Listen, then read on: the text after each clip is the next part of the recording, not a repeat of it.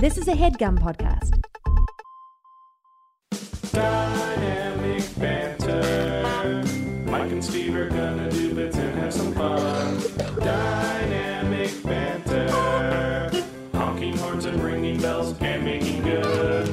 Dynamic Banter. Don't forget the history road on Dynamic Banter. George used to have a real scary mask he only wore around me kid. It looked like, you know, the little orphan Annie.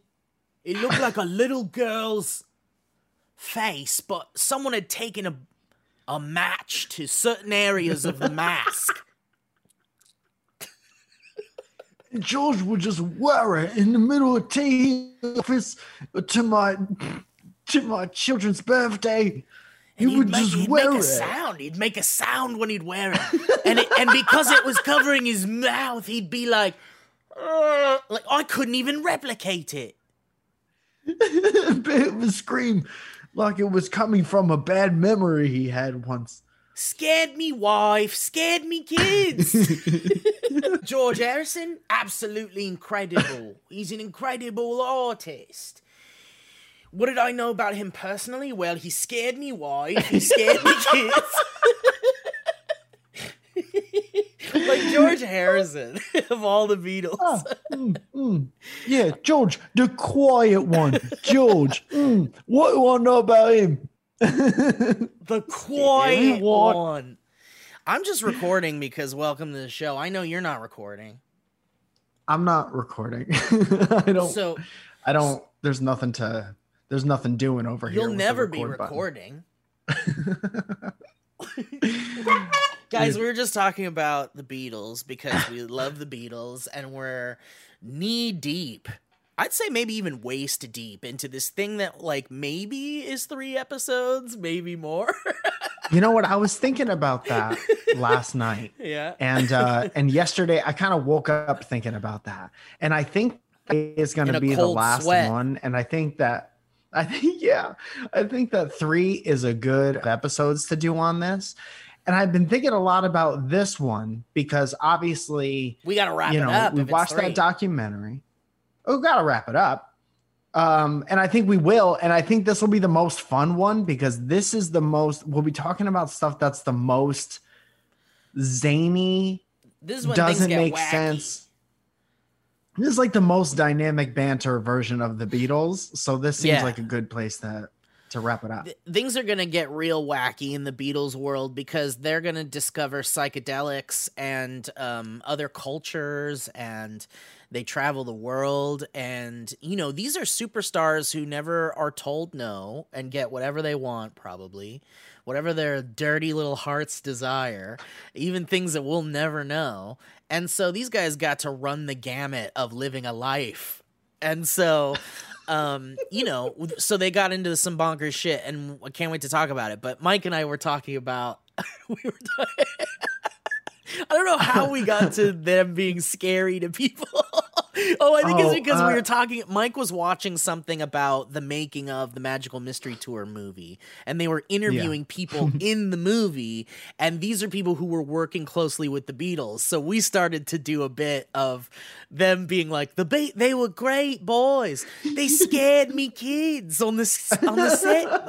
They scared me kids. John used to do a thing where he'd used to come over, say me wife, which I thought was very cordial, as John Lennon, after all, doesn't have to do it. And then he'd take my youngest kid and throw him straight up into the air, and it was up to us to catch him. And if we didn't, he would just hit the ground. And you had to be on your toes. You never knew when he was going to do it. So you could never really relax around George because any second he'd throw a child into the air as hard as he could. And the look on his face as he did it was out of pure strength and anger. There was an anger, like something made him angry about the child almost. Once in a while, in the middle of a scene, filming in the middle of a scene, he would break and turn to his left, sprint off, find a kid, and throw him overhand towards the sun. He said towards the sun. And then he'd look me in the eyes and say, here comes the sun. Here comes your son. Here comes your son.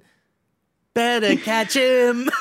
Oh my God. Better catch your son. I would have never known any of that had we not watched that documentary real quick before this. One time on the set, John Lennon, you know, he was very quiet behind the scenes, but when the cameras were rolling, he was just trying to have a laugh and make all the boys laugh. One day between takes, now I'm an older gentleman, so I'm not in laughing along with the boys between the takes. I'm tired. I think John took notice of that and wanted to get me out of my shell maybe a little bit, but it was the way he did it that was really kind of, it was the moment I decided that maybe the show business wasn't for me. John Lennon had this bag that he carried around, and it had like weird writing on it. And he would pull it out of his pocket and shake it at me. It wouldn't have anything in it. And then he'd laugh. He'd just laugh. Ha, ha, ha, ha, like he was mocking me. And one day between takes, he said he had eaten a lot of breakfast that morning. He had a big breakfast. He kept saying it out loud. He would scream it. Even in the middle of takes, oh, I've had a big breakfast. I've had a breakfast. I've had me a big breakfast, everyone. I'm filled to the brim with breakfast. Now, of course, everyone thought that he was just tripping again because the boys would trip quite a bit during the filming of the movie. And they were pretty harmless about it, except this one time, what John did with that bag he'd been mocking me with for weeks. He vomited his breakfast into it and then he threw it at me.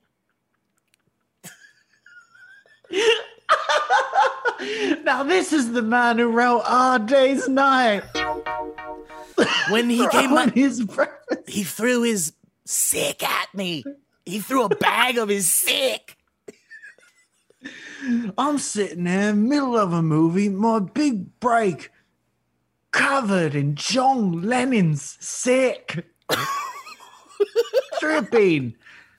I mean, George scaring and throwing me kids. And the weirdest part about it was not that he had thrown a bag of his sick at me on purpose. The weirdest part, the part that sticks with me, was the silence. The silence on the set. Except for John's maniacal laughter. And then he wrote Imagine the next day.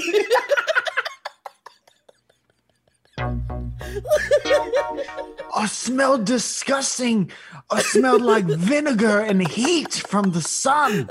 And they called me Mean Mr. Mustard for weeks after.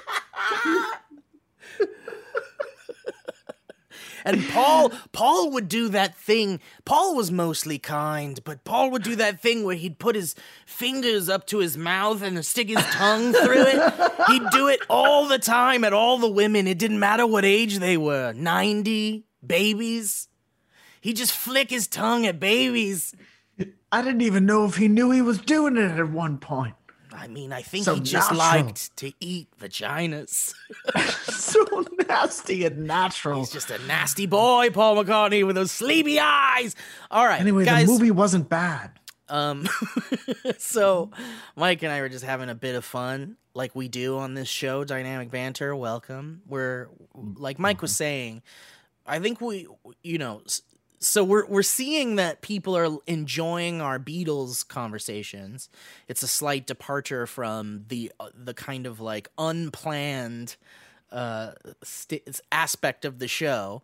But we're having a lot of fun talking about it because even though Mike has things he wants to talk about and we want to get through the Beatles in a cohesive kind of way, even though we've never claimed to be like those shows where you can like learn about the Beatles or whatever. No. Like, we're just like, we love the Beatles.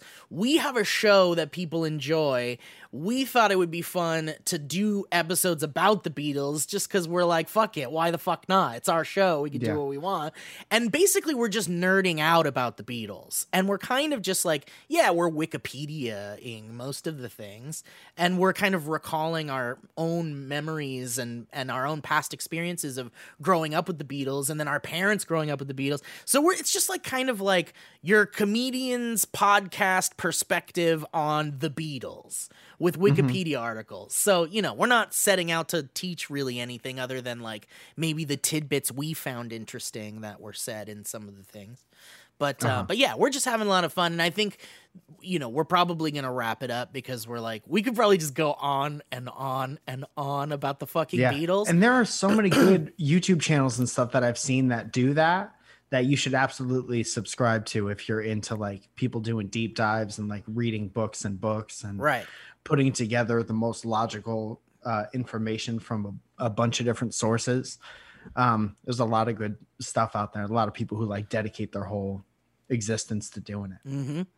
And Mike, you know, it's a weird place to kind of just like drop this, but it is very connected. But, you know, when we started this show, it was Cloverfields, you know, and we talked a lot about Cloverfield and that and the ARGs, and it was just all about the Cloverfield universe, that series of movies.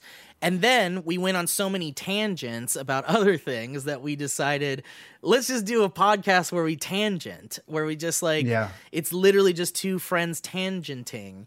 And and then Dynamic Banter was born of that. And so now we've talked enough about the Beatles that we realize that we're done with Dynamic Banter, and now we're doing a Beatles podcast. Now this is the announcement. This is the announcement. And we're not going to learn anything new. We're just going to kind of rehash what we're just going to talk over the past two episodes endlessly about the Beatles. And in no direction whatsoever. But you know, Dynamic Banter will still, just like Cloverfields came around still whenever there was like a Cloverfield movie, Dynamic Banter will still be here sometimes, but we're mostly going to talk about the Beatles forever. So anyway, let's move in. So if you were hovering over that subscribe button or whatever, just know that this is a Beatles podcast now, and we'll only be talking about 59 and 61. We're going to skip 60. Not do any no, let's just fun, go back to the stuff. Beginning and start from the very beginning of the Beatles. Dude, so in all honesty, I was thinking about this whole thing and how we done, like, this will be the third, like, more structured episode. And I was thinking that is kind of a fun reset. I was literally just in the shower being like, oh, next week we just talk about like nothing. And we haven't done that in a couple weeks, which makes me look forward to it very much. And I'm very happy that dude, so many things that have happened, like something really weird happened to Alana and her Instagram DMs that is so bonkers. It's so bonkers and it's funny, and I want your opinion on it, but these are all things we'll come back to when we're back to a regularly scheduled road program. That's a good promo for next week. And we'll be right back. Dude, I think this whole conversation started because we were talking about you wanted to see Magical Mystery Tour or Yellow Submarine. And I was like, why don't we just do a couple episodes? So we talked about what we talked about. We talked about like their crazy rise to fame, four young boys, and they go and they conquer the entire world. So we're there. They go, they sell out stadiums, they get knighted, and then they have their first break. After all this stuff, after they come back from, I think, the Philippines, they have their first real break of their professional career in like 5 or 6 years of going like constantly 365 days a year. Right. So they take a break to do drugs with their family and have sex, basically, and scare people. This is They threw kids and they got into their hobbies finally. They didn't have any time for hobbies. Yeah. George wanted to be a special effects makeup person. Throw kids in the air. George had a knife that he would pull out and just hold right next to his face. And he would press the handle of the knife into his face like this. And he would just stare at you, and I think it might have been an intimidation move. But one time, trying to find a hobby, we were told to not engage with them because they, they were superstars. So one time, I just did that with him for about 35 minutes. He just held the knife right up to his face, staring at me, and I thought, I can't disrupt any of this if this is their creative process. The next day he wrote While My Guitar Gently Weeps. Every one of his stories. They're just like these insane maniacs. And they're writing beautiful songs about love. You know how in Walk Hard they have it's like Jason Schwartzman and Jack Black and Paul Rudd as the Beatles. Do you remember that? And they did them in such a bonkers way. Like they're all like making fun of each other. They're like idiots. Like Ringo's like a fucking moron. Yeah. And I loved how they made them all like really heightened versions of themselves.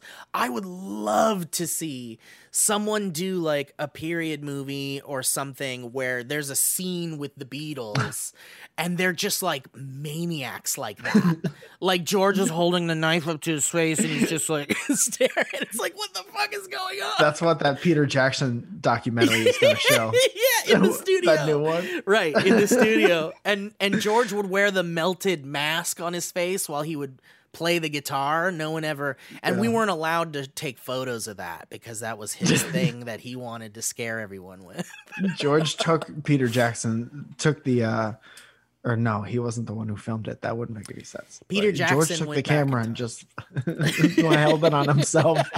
We have 12 hours of George holding a film camera on himself with a knife. At one point, his nose starts bleeding. He's just holding the knife. Terrible. Terrifying. But such a sweet man, turns out. I know. It's funniest to think that George was the most bonkers. Like, he's the most out of his mind, like, unhinged. He could throw your kid in the air and not catch him. At any point. Right, all right. Anyway. Dude, so I was trying to figure out a way to like wrap everything up, and I didn't know exactly how, because I don't know too much about the magical mystery era, Yeah. And so I went to this vintage mall that we have in the valley. Yeah. Right? And there's this giant collection of Time magazines from the 60s. Nice. Right? Life magazine. So this one has Arthur Ashe on the cover, and it's from 1968. So the end of the Beatles era. Mm-hmm. And it was like so fucking crazy serendipitous to walk into this place and just hope that I found something on the Beatles. Mm. And then there's this article in here that's so like, it's from 68. I don't know anything about how people thought back then, like really like conversationally or whatever. We just know like music and art and stuff. Right. And so it was so weird to read this article and to have it pick up exactly where we left off last week. Cool. And I don't really know how to be like, hey, go find this article and read it because it's crazy interesting. It talks about like how the reporters and the photographers, some of them were in the studio with them, and they say like such specific things about how they wrote certain songs. And it really seems like John and Paul were just like this machine that weren't as good separate from each other, but balanced each other out so well and would finish each other's like left off so well. And George and Ringo would just kind of come in once they needed to make it like a real thing, Right. And they talk about Ringo as being like this sweet, like he just wants to be creative, but they just kind of use him when they use him. And they love, they all have a great love and admiration for each other. Right. But they're like, don't call Ringo until like we absolutely need him. And like Ringo's sitting at the drums and he's like, I just want to be creative. I just want to drum. I just want to have a drum. It's funny because like a drummer, like I don't know much about drummers in the like the realm of the music world. Like, everyone makes fun of drummers and there's this big, everybody makes fun of every aspect of the band, but the drummer always to me felt like, when you think about music as a whole, the thing that easily became an automated computer thing, because that's how unnecessary a drummer being a human kind of is. Yeah. And in that sense, it's like, the drumming is such a physical, incredible art, and rhythm is such an important aspect of it, and the drumming is like literally the most important part of like a rock and roll song, but it's like so automated, and like anybody can kind of do it, and like, you know, there isn't like a drummer style specifically, like you'd be like George Harrison's musical abilities was his style, or his solos were his style, you know, like Ringo has a style, but he's just the most automated aspect of the band. And it sucks to hear that, like, he also wanted to be creative and wanted to make music too, but he just wasn't like Paul or John or George in those aspects. And that's they were such like, they're like here to, for anyone to compare themselves. Sure. You know? Sure. And so that would be hard. Even if Ringo was like a good songwriter or a great songwriter, like there's thousands of great songwriters in LA alone or Nashville that you'll never even hear of. Right. But if you're in a band with two of the most prolific songwriters who work perfectly in sync with one another, like it's going to be hard to break through that no matter how good you are. Like George was great, and he had a, you know, he had to fight for his, he totally had to fight, which is interesting because when you, his solo stuff is like good. None of it is like Beatles good. I mean, well, man, that's debatable.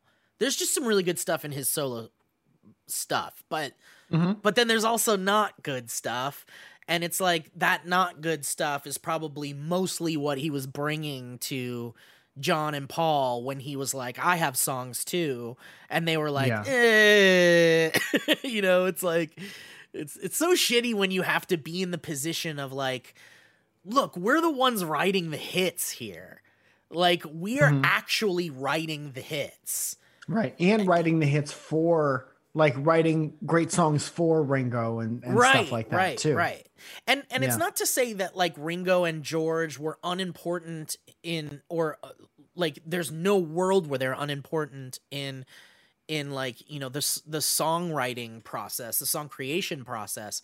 But when it came to like the songwriting, it just felt like, man, what an interesting position for Paul and John to be in, to be like, at any moment, Ringo's going to come at me with a fucking demo. At any moment, George is going to come at me with a fucking demo. And I'm going to have to be like, dude, it's so good, but like, you know, maybe it's not the Beatles. You know? Like, how do you do that? It seems like they knew that. Yeah. And it doesn't seem like, I never read anything or heard anything that was like, and, you know, Ringo just kept trying to cram this octopus but shit down our throat. You wouldn't tell that story because, like, you know, like why? Like you want to save your friend, right? Like you wouldn't tell that story about your bandmate. Like, but it's fun to think about. Like they must have tried, right? Like, because George wrote a lot of Beatles songs, or at least like because he wrote "While My Guitar Gently Weeps." Like he wrote the lyrics. And then he wrote "Here Comes the Sun" also, right? Like he wrote those lyrics. Yeah. So, you know, they like I don't know, like I just can't like and but Ringo wrote like "Yellow Submarine" or not "Yellow Submarine," "Octopus's Garden." He wrote "Octopus's Garden" famously, which is kind of just like a kid's song. Right. What was that one clip from Family Guy where they're like, we're going to put it right on the fridge, right where everyone can see it. They take a magnet on the fridge in the recording studio. It's just, you know, I mean, It's still a great song, though, as simple as it is. And, you know, it doesn't become a great song without the contributions of the other guys, really. But yeah. And Ringo is an incredible artist. And again, like, we have them up here when we talk about them, you know, like, they're way the fuck up there above so many other artists, even if it's just like we make fun of Ringo for writing Octopus's Garden. But they're still good. I mean, they're still good. It's just funny. Like, I just can't imagine what it must have been like if there was ever an anxiety for Paul or John to be like, at some point, how do we? It'd be funny to see how that evolves, dude. By this, it's like, this is like my favorite emotional part of the Beatles or maturity, because they took that big long break, they go to India and they get all influenced and they do fucking LSD and they smoke weed every day and stuff like that. George, and that's all great. And then that kind of gets old too. Oh yeah, yeah, yeah. That's when he changes forever. And then, and they also don't like. They don't tour after that. Like, they had all those crazy fucking experiences and it became like a controversial thing for them to tour. Mm-hmm. So then they became a studio album and they record 5 albums in 4 years. And it's so different than obviously all the stuff they started out as, but it was like very, it's interesting to hear that, you know, we talk about how talented they were apart, but the thing was that they were such a group and they make such great songs as a group, and then they make songs that they just have to like throw at the end of an album to fill out the album. Yeah, you gotta have full album. Yeah, but it's, I never ever thought about the Beatles in that way. Like, my little kid idealistic view of the Beatles is like every song's so important, but that was the thing that like fans did. Fans put all the importance on every single song. Yes. And by the end of it, it was like, yeah, we have these 4 that are fucking tight as fuck. Right. And then we have 4 that we need to do because we need a title for the album. And like, I don't know what else. They told us 10 songs and we have 4, you know, and they could still do it and it could still sound awesome and like Beatles caliber. But a lot of it was just filler. Like, and they talk very freely about how like, that, this and that was all not, I wrote it looking out a window because I couldn't, Nowhere Man. John, didn't have anything to write that day. He couldn't finish another song. So he was pouting up in his room and he wrote Nowhere Man. And then that's the song. Yeah. You know? And a lot of it is gibberish. And it's so crazy. A lot of it is gibberish too. And then like, they were talking about how, in once we get into this Magical Mystery Tour, all that stuff with like the I Am the Walrus and shit like that. Yeah. It's like people and fans started putting such an importance on their music and analyzing it so much that they left all this goofy shit in to fuck with people. Well, they were also like tripping on drugs, like while they were writing this song. But and I'm sure that influenced the decision to want to fuck with people who were looking too hard into their, like, imagine if we were doing Dynamic Banter shit and we were like way more popular, like world renowned, and people heard like when we talked about the spinning lady and they were like, well, you know who the spinning lady really is, it's Hillary Clinton, you know that. Right. And then like analyzing it to the point where like shit isn't there, and then doing that for everything you say. Yeah, like Lucy in the Sky with Diamonds is about LSD because Lucy and Sky and Diamonds are, and it's like, no, I think Julian drew a picture with like a star in the sky, and then Paul was like, oh, that's cute, and then wrote Lucy in the Sky with Diamonds. Yeah, but people needed it to be about drugs so much. That they put that on. But dude, like, imagine how shocking it must have been to see them go from like, the mod like 80 or UK look with the the tight pants and the haircut, like to Sgt. Pepper with like fucking marching band outfits and like crazy mustaches and tiny glasses and like, it must have been a shock to a lot of people who fell in love with them for being like those next door the boys next door that you went to school with that were handsome and could play the guitar and shit. And then suddenly they're like, oh, well, these guys blew up. and then they got like drugged out, and then they like, you know, decided to really jump into the psychedelic world and really make their image look psychedelic and follow a psychedelic kind of like, you know, through line, I guess. And then a lot of their work reflected that, like with Yellow Submarine and the movie, and then with Magical Mystery Tour movie in 1967. And then like, you know, all the other trippy shit they did. They did so much trippy shit. So they really leaned into the psychedelic thing, and like, you know, it made their music is fantastic still.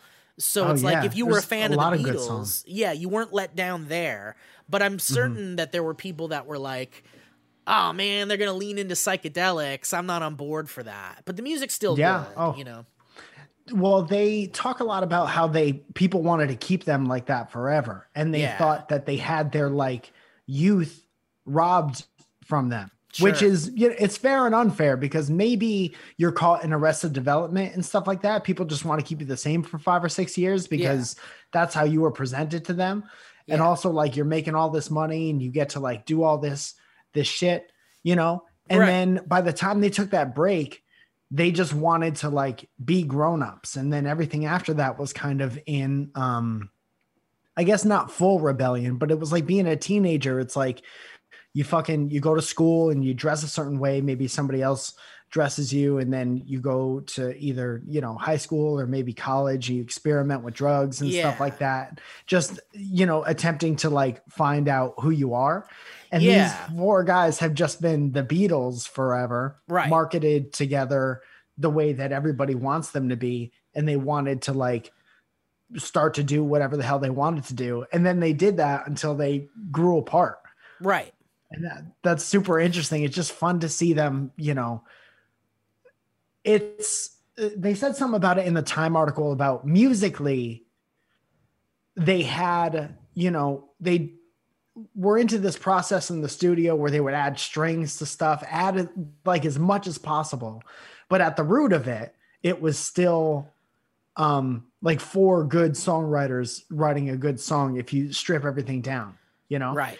And like, they're kind of that as people too. And it's like, they still do all like the witty fun, like they're still them. Yeah. But because they're kind of rebelling against what they were, they, you know, fucking weird mustache, weird neon green suit, and like weird Magical Mystery Tour bus, and putting all this shit on top of like who you are as a person. Dude, and the Magical Mystery Tour like movie, if I could talk about it really quickly. Please talk about, dude, that's like what I'm trying to lead up to. Please talk about that movie. It's just, I mean, it was so I'd never seen it. I'd seen the other ones, and I still haven't seen Yellow Submarine, actually.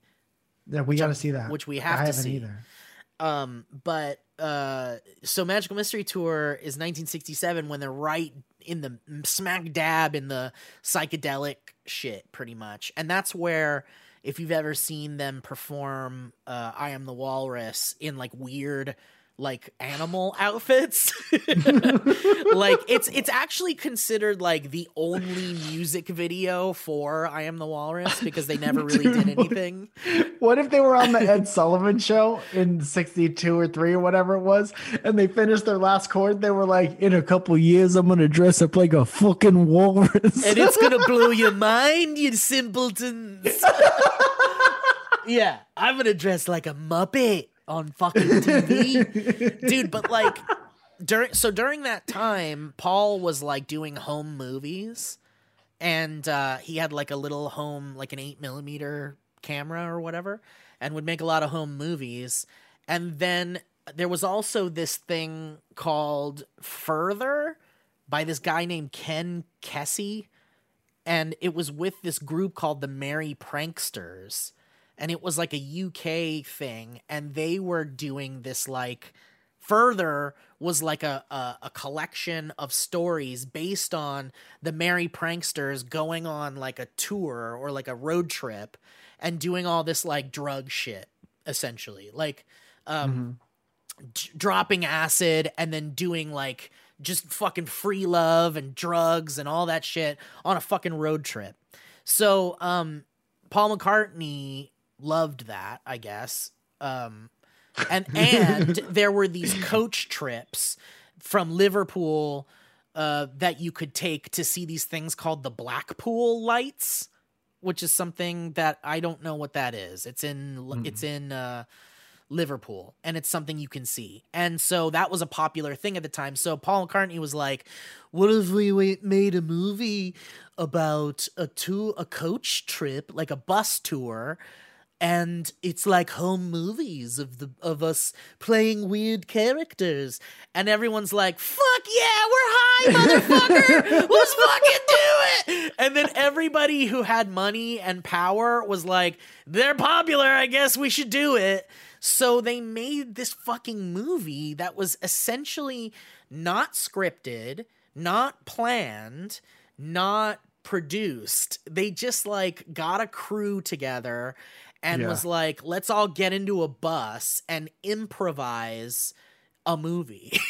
They thought they were gonna film it in 3 weeks and edit it in 1 week. Yeah. And then have it done. Yeah. Which is the highest thought I've ever heard of. It is the highest thought. And it comes from people who don't make movies and have never made a movie. And I think that by this point they had made Help, right? Yeah. That was still like a legit film that someone else did. They were just in that. Right. They wrote a script. It. Right. Yeah. Right. Yeah. But everybody loved it because it was them playing like larger than life versions of themselves and like being charming and wacky and amazing, and it made them look really good. And then here comes the Magical Mystery Tour movie, which ended up being a TV movie. It was like a TV movie event during Christmas or Boxing Day. Yeah, yeah. It originally aired on BBC One in black and white on December 26th. In 1967. And so it was essentially them just like driving around in a bus, a real bus. And they had a camera crew. They had like two cameramen in the bus. And then they had all of these actors. And then it was the Beatles. And they just all played different characters on the bus. And they just improvised scenes. Literally just... Like, it opens with Ringo sitting next to this large older woman, and he's like, ooh, I guess you're my aunt. And she's like, okay, I'm your aunt. And they're just, like, making shit up, like, in the moment. Bad improv. Dude, it's so bad. It's so fucking... It's me torture. And you are family, and we're sitting on a bus. I mean, right, it's just... Guys? Yes. It's kind of like in the vein of this Ken Kesey's Further thing with the Merry Pranksters, because it's very like, fuck everything and fuck rules and fuck the government and fuck proper shit. Because in the UK, when you made like European UK things, you'll see a trend in like a lot of British comedy is centered in being unproper and being like weird, being daft, because it's like sophisticated. It's unclean and clean cut. And so a lot of the Beatles humor is based in like, well, fuck that, we're wacky, and like, we're going to do whatever we want. So the movie is largely based in the idea that, it's like very fuck rules, fuck everything. And it's psychedelic and drug fueled. And so there's all these scenes that are just like, what the fuck is going on? Like, it's like people running, and then there's like in outfits, and then there's like horse noises out of nowhere. And then there's just like, it's awful. It's awful. And then they play these wizards, all the Beatles, and they're all wizards, and they're like, we're wizards and we're in control of everything. And then it cuts back to the bus, and it's like they're being controlled by the wizards. I don't know. There's no fucking through line. It's bonkers. It's really bad. And the world saw that and was like, that's bad. Unanimously like, it was so bad that it was meant to air in the US like a couple of days after the European release, and it didn't air. And by the way, it wasn't seen officially in the US until 1974. Dude, so imagine being a Beatles fan and knowing they made a movie that everyone fucking hated that is bonkers psychedelic Beatles shit. And you're like, you don't get to see it until 1974. Right. There's no internet, so you can't see it. No. You just hear. And all the British people are like, trust me. You don't want it. You don't want it. Nobody wanted it. Dude, and famously, like, there's so many stories surrounding the, like, reception of it. Because it was, like, the first thing the Beatles had made ever that was poorly received. Oh, like, yeah. Like, think about that. It's the first thing they made that most people were like, oh no, that's bad. And they had already, like, they reached the pinnacle of, like, the whole world loves them. They're famous. They're made forever. They can do no wrong. And now they're like, okay, now we want to take the reins. Here we go. And this was like after Brian Epstein had passed away and so their manager, they had like a really, really good manager. Yeah. And you can see that because their career is mostly success. It's mostly like this. But every once in a while, there are things that happened that the world were like either not ready for, or it was just a bad idea. And afterwards, Paul McCartney, like at first they were like, they didn't know who to blame for like how bad it was. It was Paul's fault. Paul said, "Get the bus. The bus is too small. No bathroom on the bus." But like no one wanted to throw anyone under the bus, but then eventually, most of the band members said that it was Paul's idea. But Paul said, like, back in the day, listen to this quote. It's so funny. "Well, I'm not sure whose idea Magical Mystery Tour was.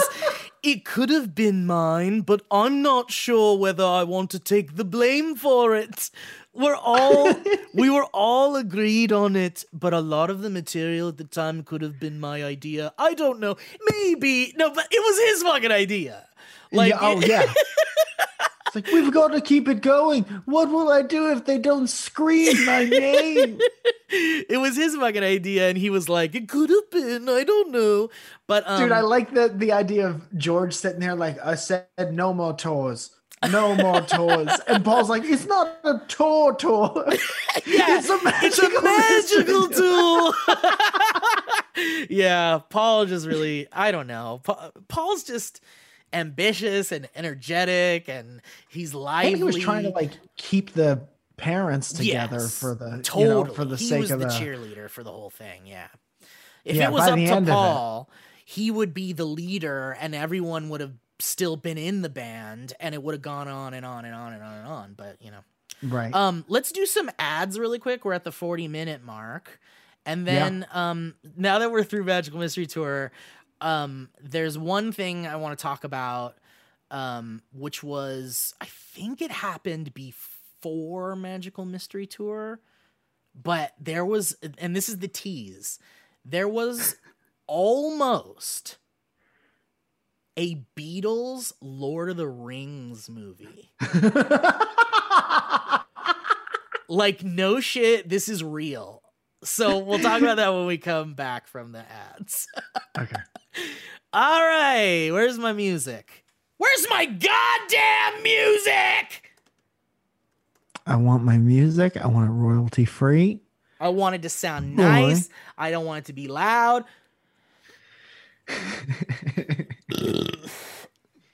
No thanks. I don't want fucking YouTube TV. Motherfucker, stop asking me if I want. Who wants YouTube TV? It's like sexy aquarium music. The blowfish sexy inflates himself.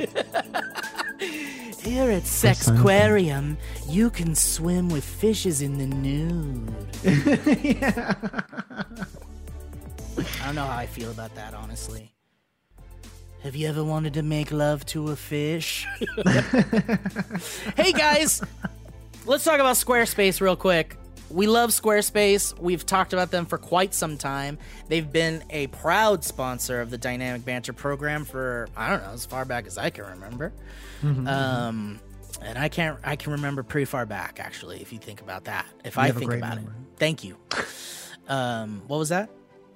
The more I think about it, the more I remember. We're going to talk about really quickly how when you use Squarespace, we'll give you 10% off your purchase of a website or domain at squarespace.com/banter, where you'll also get a free trial. But what is it? Well, it's just the easiest place you can go to set up a website. You want to sell some stuff, you want to show off some stuff, you want to, you know, I don't know, you want to do anything you could do with a website. Any website you've ever been to, if you've ever thought, I could do something like that, or I want to do something like that with my stuff, Squarespace is the place, my friend. Yeah, man, maybe you make something, you want to be in full control of that thing. You could put it on Instagram, you could put it on Facebook, but at the end of the day, those are other people's websites. You want your own website that you have full control over. That's correct, Mike. And Mike speaks from experience because he has a Squarespace website. Don't you, Mike? Yes, that is 100% true. Thank you, Steve. I love it. I've always had it. I'm not, obviously, I don't know coding or nothing, and I've always been able to do everything that I've wanted to do, and it's there, and it's sturdy. And even when I've had problems with it in the past, which I can't remember the last time I had a problem with it, but they, you know, they're, and thank you, but they are always there to answer any of your questions. They get right back to you. And it's just a super simple thing to use. That's right. With their 24/7 award-winning customer support, just in case you ever have any issues. So if you're on the fence about checking out the possibility of starting a website, why don't you check out squarespace.com/banter? Just check it out. See what you like. If you like what you see and you see what you like, then you can use the code BANTER at checkout and you'll save 10% off your first purchase of a website or domain. And when you go to squarespace.com/banter, you get a free trial of Squarespace with the help of your boys at Dynamic Banter. So check it out. Don't take our word for it or Mike Falzone's word for it. Go check it out. Squarespace.com/banter, promo code banter, save 10% off your first purchase of a website or domain. Thank you, Squarespace. Thank you, Squarespace. Take your own word for it. Guys, Tushy. Tushy is one of our new sponsors that I am so happy about. I'm so happy to. I've always been such a cheerleader for B-Days. And for what I call the future of toilet technology now. Bidets. Now. Right now, guys. If you're like, man, what would toilets be like 20 years from now? Well, they're like bidets. And Tushy. Go to Steve's house. Check out my place. Yeah, come to my house and try it out. Or Mike's place. Mike, you got a Tushy also. Yeah, man. And you're the first friend I could remember to ever have a bidet. Yeah. And then my brother-in-law was really into it. And I was like, I gotta try it. And then I would never go back. I would never, ever go back. Well, I heard someone say, I had always been fascinated because, you know, in a lot of European countries and Eastern countries, their toilets are just default bidets. And some of them are like the old style ones that look like drinking fountains. And then some of them are like, they're just low, like an Apple product. Like they're just absolutely mind blowing technology on a toilet. And there was this thing that I saw. I've talked about this before with Conan O'Brien and like his producer or something. And he's like, this is my way of saying why bidets are superior. If you ever wipe and you get a little mistake on your hand, just a little mistake, would you be satisfied with just wiping toilet paper on your hand to get that off? And would that be enough? Because that's what currently you do with a toilet and toilet paper. Just instead of your hands, it's beehole. It's your precious, precious... entry, exit. And I'll tell you, you know, I would not leave that restroom until at least water was put on that mistake on my hand. And that's what bidets do. They spray water right where you need it in a way that is slightly shocking, but always refreshing. That's perfect. And I'll tell you this. Perfect way to put it. It's a new rear, new you. in 2021. So don't just make a commitment to wash your hands every time you poop. Why don't you go the extra mile and wash your dirty butt? Wash your dirty butt every time you come in from outside. Why don't you wash your dirty butt every time? And guys, with the brand new Hello Tushy 3.0 modern bidet attachment, it's it's leveling the playing field, okay? It's stylish, eco-friendly, easy to install, and affordable. And that's the most important part. It's affordable is the most important part. But installing it is so easy. I saw a post today. Excuse me. And that's water straight from Steve's bidet to show you on camera. That's how fresh it is. I'll drink it. Someone posted that bidets, the reason why people don't buy bidets is because they're concerned with how, oh my, it's this Sean's Chin, Sammy's Nose song. I can't. That they think it's too hard to install a bidet. And it turns them away from it. They're like, I can't imagine installing anything on my toilet. My brain just turns off. I don't want it. But that's actually untrue. It's actually very easy to install them. As easy as like screwing some things in with your hand and unscrewing an existing pipe in your wall and just screwing it into the new thing. Like, dude, if you made a Sega Genesis work, yes, you can make a bidet work. Yes, exactly. If you've built a Lego set, you can. If you've built the simplest Lego set, you can put a bidet. If you've turned a bag of loose Legos into a race car. Oh, guys, and also, Hello Tushy 3.0 doesn't just cleanse your butt with a precise stream of fresh water. It cleans itself before and after it's used with the Smart Spray automatic self-cleaning nozzle. And it attaches to your existing toilet, and it requires no electricity, no additional plumbing, and it cuts toilet paper use, guys. Get ready, by 80%. Now you're saving the planet. Goodbye, toilet paper. Hello, Tushy. You know what I mean, guys? So, guys, go to hellotushy.com/banter to get 10% off plus free shipping. That's hellotushy.com/banter. Get 10% off plus free shipping. Give it a shot, guys. You're living in the past. If you're not. If you don't have it give you a shot. Thanks, Hello Tushy. All right. Last but not least, let's talk about Feels. Mike? Yeah. Yes. Feels? Let's talk about Feels. Let me tell you what Feels is. Feels is a better way to feel better. It's premium CBD that keeps your head clear and helps you feel your best. CBD has been proven to greatly reduce anxiety, pain, and sleeplessness.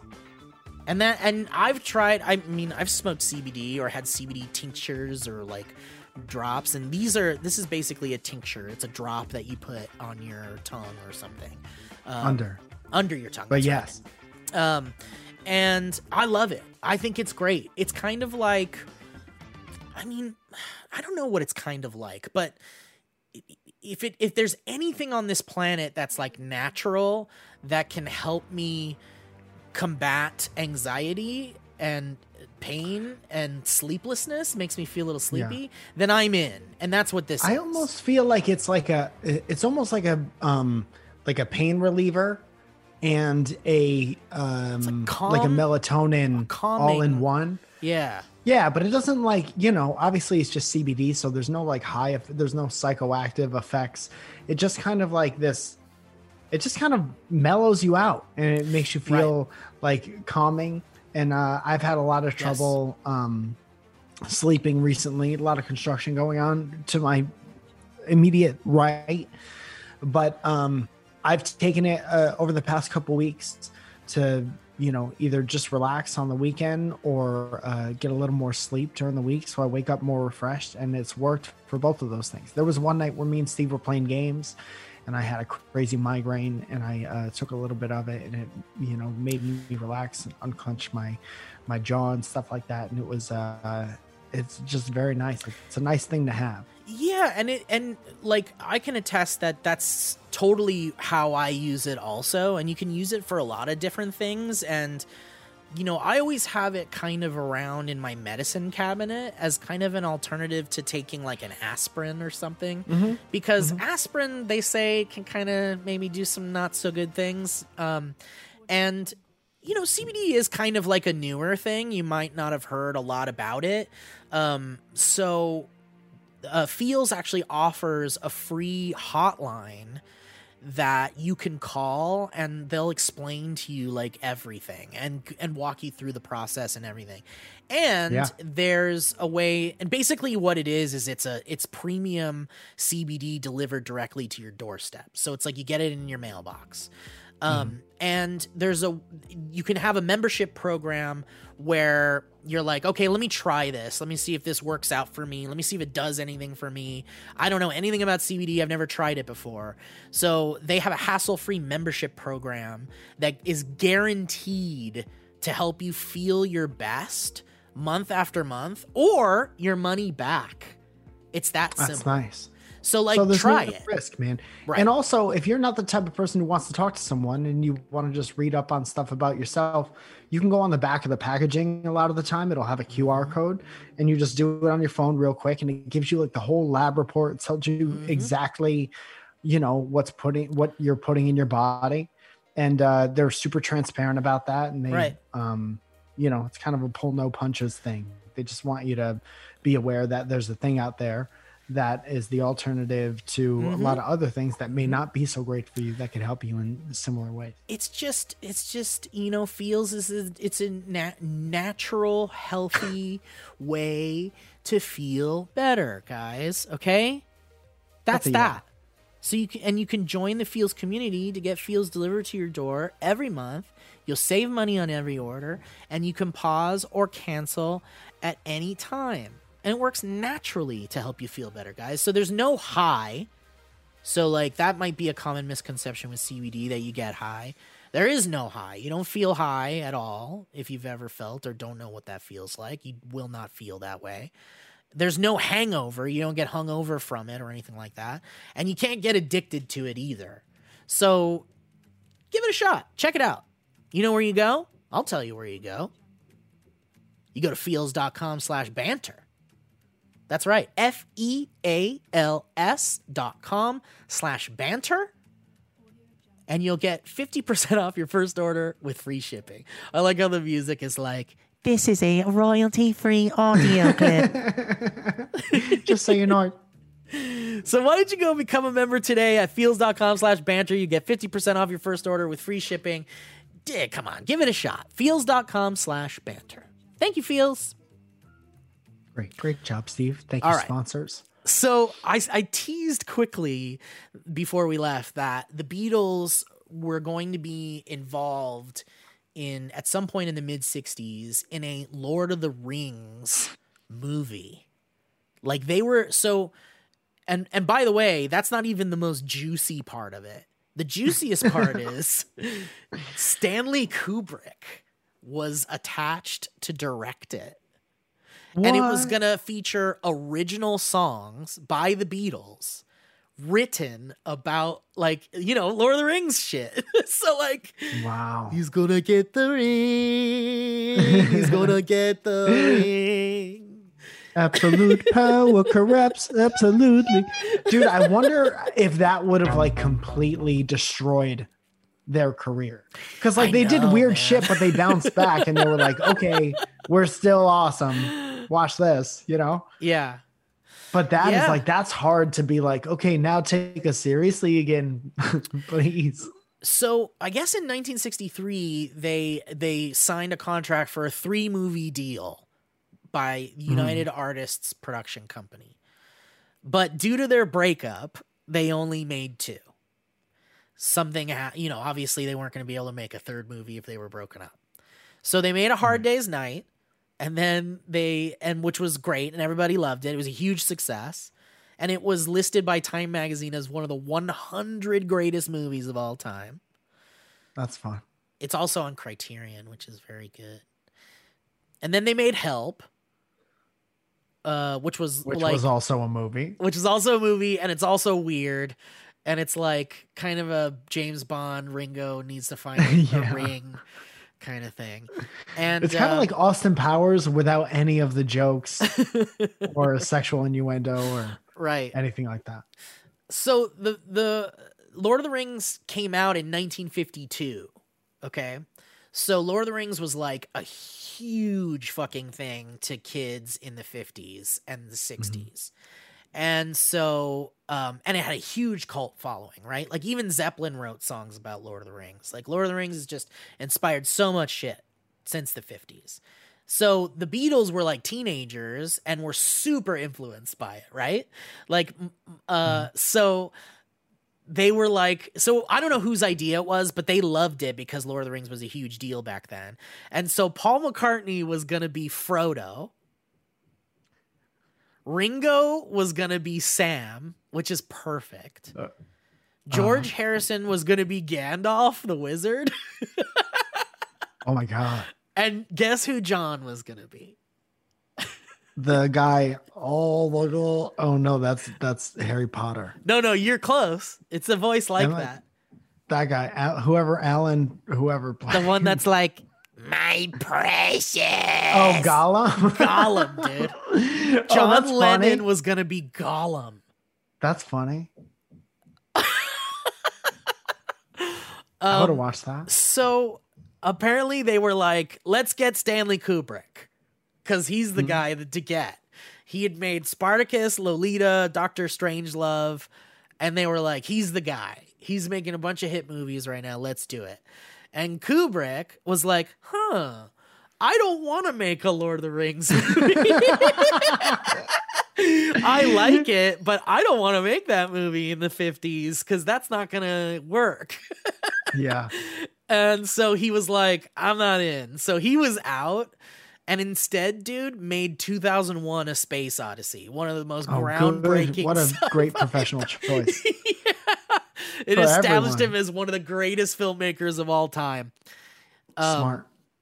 So anyway, after that, they were like, should we try to find another director? Yeah. Okay, so how do I become Frodo? What if we got a van? What if we drove in a van to put the ring in the fire at the end? I like Paul just shows up like he's sweaty and he's like disheveled, like he hasn't like slept in days. His hair's all fucked up. Yeah. And he has like a pencil and this script. And he's like, okay, I think we can still do the ring thing. All right, a couple changes. I've cracked it, lads. I've cracked it. So here was the big problem, though. They need Tolkien's like permission to do that. Like you can't just make a Lord of the Rings movie without the author's permission. Right. So the Beatles themselves asked J.R.R. fucking Tolkien if they could make a Beatles Lord of the Rings movie, and they would write all the music, and there'd be all these Beatles songs associated with Lord of the Rings, and it would be probably a huge hit according to them. Want to hold your ring? And Tolkien was like, absolutely not.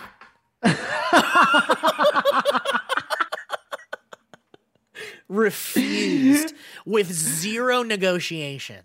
So like, what a fucking badass thing. You have the greatest imagine if like One Direction 8 years ago came and was like, we want to do, whatever. Yeah. We want to do three ninjas. We want to do the Da Vinci Code.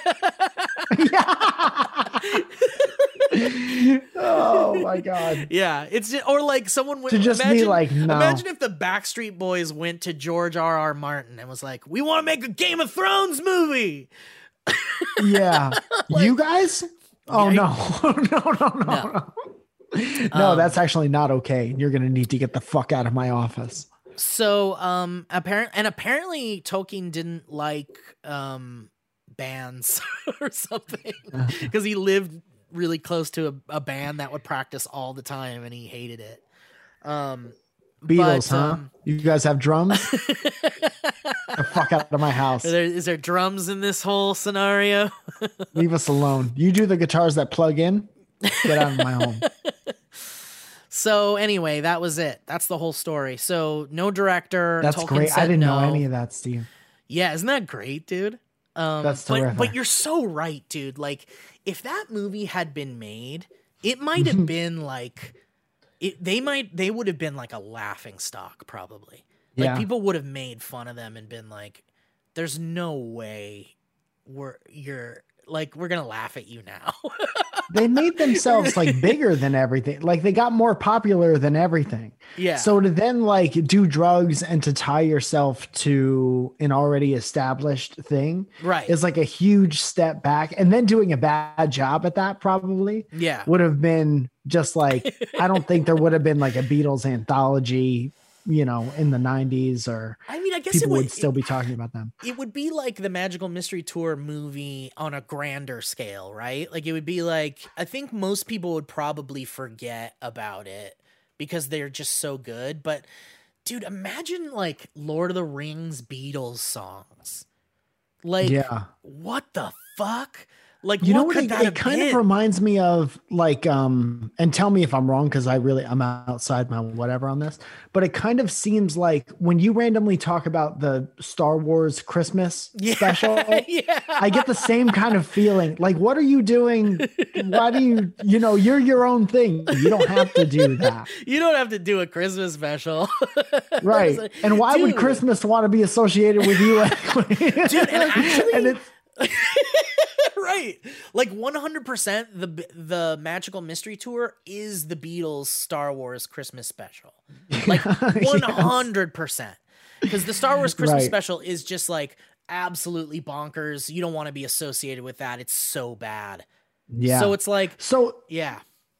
was just gonna say, so it's really interesting that they conquered the world. They wanted a break from working constantly. They got that break. They discovered drugs and facial hair, and they became kind of like, I love that they're still like homies at this time, but they definitely want to become more than what they were. And then they made whatever they wanted to make. And then the world checked them. Right. They were like, you don't do that. You're not a very similar, you're good musicians. So get the fuck out of our faces and go make music. Right. So then they went into the studio and they made what would become, you know, Sgt. Pepper's, which Rolling Stone still talks about being the greatest album of all time. Right. You know, even that has filler songs in it. They just happen to be genius. Right. And then they made, you know, the White Album and Abbey Road and Let It Be. I also found this at the fucking store. This was the single for Get Back. Oh, fuck yeah. With Billy Preston. And then Don't Let Me Down on the other side. I just found this yesterday. Phil Spector produced that? I think, yes. I think so. And then they went back and they undid all his work. They did after. Also, Phil Spector, dead as fuck. Yeah. Good riddance. You murdering bastard. So... but that's kind of it. It's kind of like you see them, the height of fame, then they do whatever they want.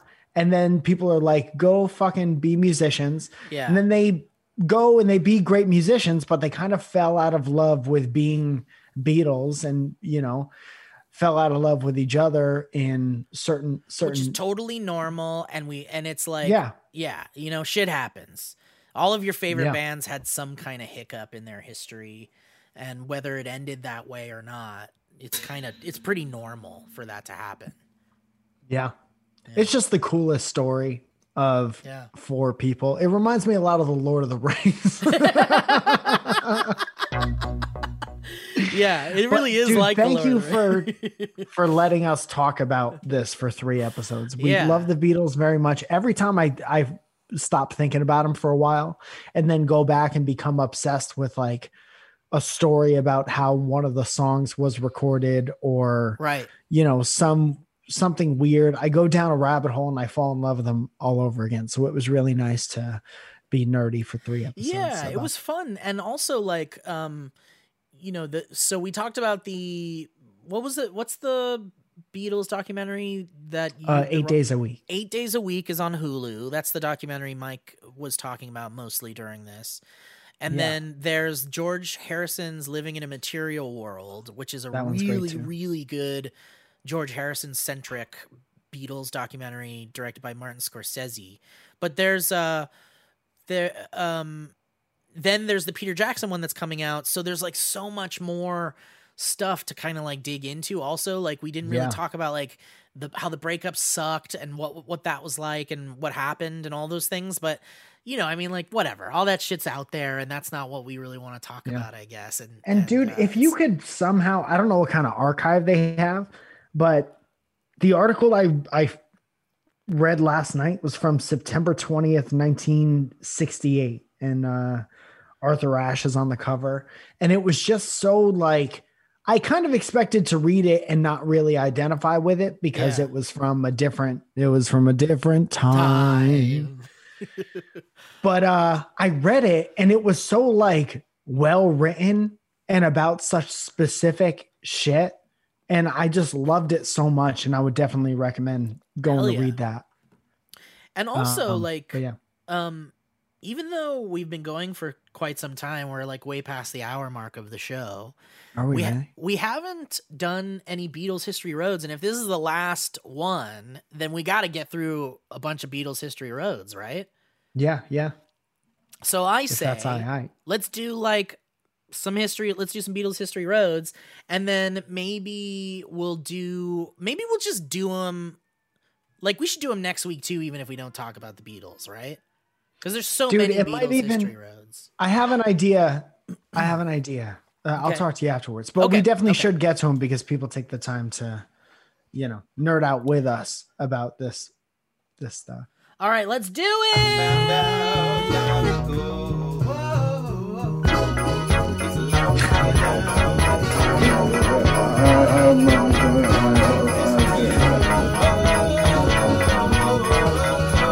That's what the bus sounded like on Magical Mystery. If you drove behind the bus, that's what it's like.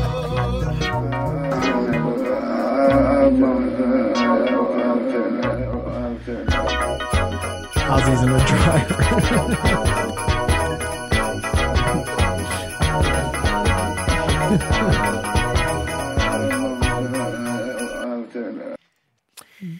Paul trying to figure out how to play that.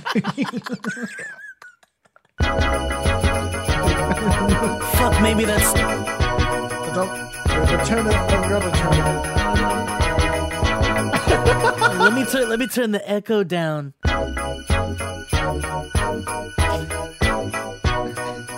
Okay, now let me turn it up as high as it can possibly go.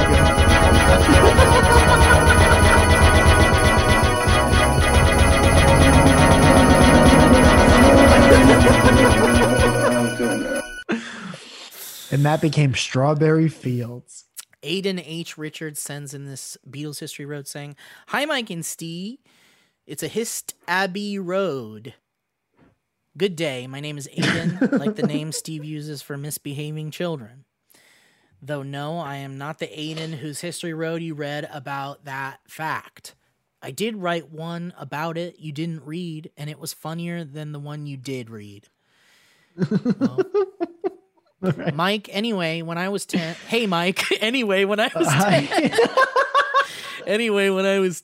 I was super into the Beatles and living in Saskatchewan. I was, needless to say, over the moon when I found out Paul McCartney was playing in Regina. Rhymes with you know what, Mike? Regina, I guess, is what it's called then. Mm. Just a 2-hour drive away. My mom got us tickets and we drove there. So incredibly excited. It was awesome, Mike. Why do you keep saying Mike? I don't know. There's two of us on this show. It's awesome, Mike. Mike's not even reading this. Also, why does my name need to appear that many times in the letter? Now, it's important to note my younger brother is not the biggest Beatles fan, but he did still to this day kicks himself over the fact he fell asleep and missed the whole thing, Mike. No way does he keep saying Mike like that. It certainly does. It actually does. Don't like it. Hours of Paul cracking jokes, telling stories, and playing the best of the Beatles and Wings, and the fool slept through it all. What the fuck? Like at the concert? Wow. Little kid shit. All that to say, Mike, it was a once-in-a-lifetime experience, Mike. I love the Beatles. I love this show. Thanks, boys. Hi, Mike. And here's a link to a talk show I filmed with my friends in the middle of a street here in Saskatoon. Bye, Mike. Okay. Well, thank you for making it very clear. Thank you for being weird and making it weird. You made it weird. No, it was I enjoyed it, though. Sorry about your brother's missed memories, dog. Sounds like an idiot. Sounds like your brother's an idiot. Ben Adair says, is this not a Beatles History Road? It's not, but I'll still read it. I figured out I'm a comedian and would like to thank you for helping me along the way, Mike. Hey, Mike and Steve, two honks to my horn boy.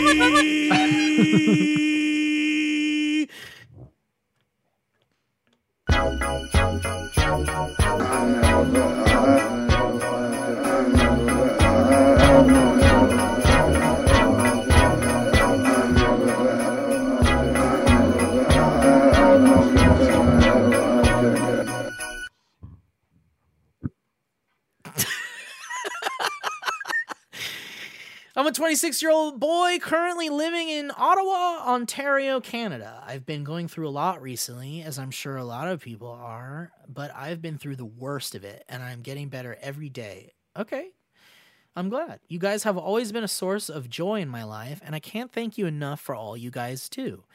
If you want, I would be honored to come on the podcast and talk about my struggles, as I think that a lot of our community could find some comfort in what I have discovered.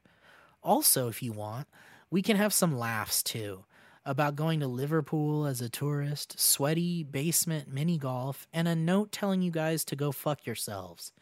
If we do speak, it will probably have to be over Skype or Zoom and audio only, because all the cameras I have right now are absolute dog shit. Hope to hear from you, Ben from Ottawa. And then he posted a photo of he and you together. My name is Ben. I have 1,000 broken cameras. I'm surrounded by broken cameras. Thank you, Ben. Kevin Van Liederalp says, started listening to the Beatles. Oh, wow. Hello, Mike and Steve. My name is Kevin Van Leerop, try again, and I'm a Belgian-born boy. I'm a student industrial engineering agriculture at the University of Ghent, and I'm currently having finals. Since last year, I started listening to Dynamic Banter whenever I was taking a study break, which currently brings me on episode 161. Maybe some punctuation in there. But because you guys are in your Beatles phase right now, I decided to listen to their music in chronological order instead. Wow. That's nice. While I'm typing this out, I'm listening to album number The Amount of Beatles. What? Oh, album number 4. I've come to the conclusion that their songs, thanks for the puzzle. I've come to the conclusion that their songs aren't played very often on the Belgian radio, because I've only recognized like 3 songs, even though half of their songs sound exactly the same, and they can't stop rhyming two to you. I truly love their music, so thank you for giving me a reason to check them out. Love you guys. Please never stop doing what you do, and maybe one day I'll build up the courage to introduce your podcast to my girlfriend. I'll stop writing now because I have to go back to learning what a cow shits out exactly. Humble brag. I apologize if this is still too long for you, Steve. Have a great rest of your day. You didn't have to add that last part. I want him to get to Magical Mystery Tour and be like, okay, now what the fuck is this? What happened with rhyming two for you? Dude, I totally forgot that we've got a bunch of Beatles History Roads themes. Sorry. Oh. Mike, we've got a bunch of Beatles History Roads. No, people, we asked people to make Beatles History Road like some. All right. So this can't be the last time we do the Beatles History Road. We'll do the Beatles History Road until we're done with Beatles History Roads. So while we do that, because we asked you guys to make a Beatles style History Road song. And people did that. So because we asked for that, we'll keep it going. So, dude, why don't we do just a whole episode of History Roads, and we'll play a different song in between every couple? Love that. Love that. Love it. We did it. We will do. I'm gonna play this one though as a teaser, and then the next episode we'll just do a bunch of History Roads. But Daniel Farner says, "Beatle-born boys, attached as a History Roads song in the style of the Beatles, specifically 1964 era, as requested in the last episode. I hope the Beatles deep dive continues. I've got ideas for other Beatles History Road mashups. Bornfully Yorn, Daniel F." All right, here it is. The first Beatles History Road. Can't wait. Wait, that's really quiet, isn't it? Hold on. That's how they did it back then. And a one, and a two, and a 1, 2.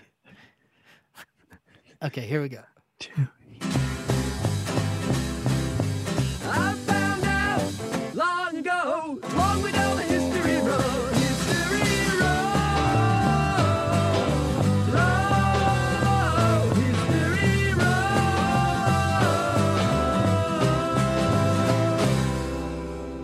I love it. Isn't it? Oh my God. I love it. It's perfect. It's perfect. It's so throw good. The rest in the goddamn trash. Dude, can we hear it one more time? Yeah.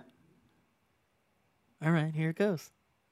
I found out long ago, long way down the history road. History road.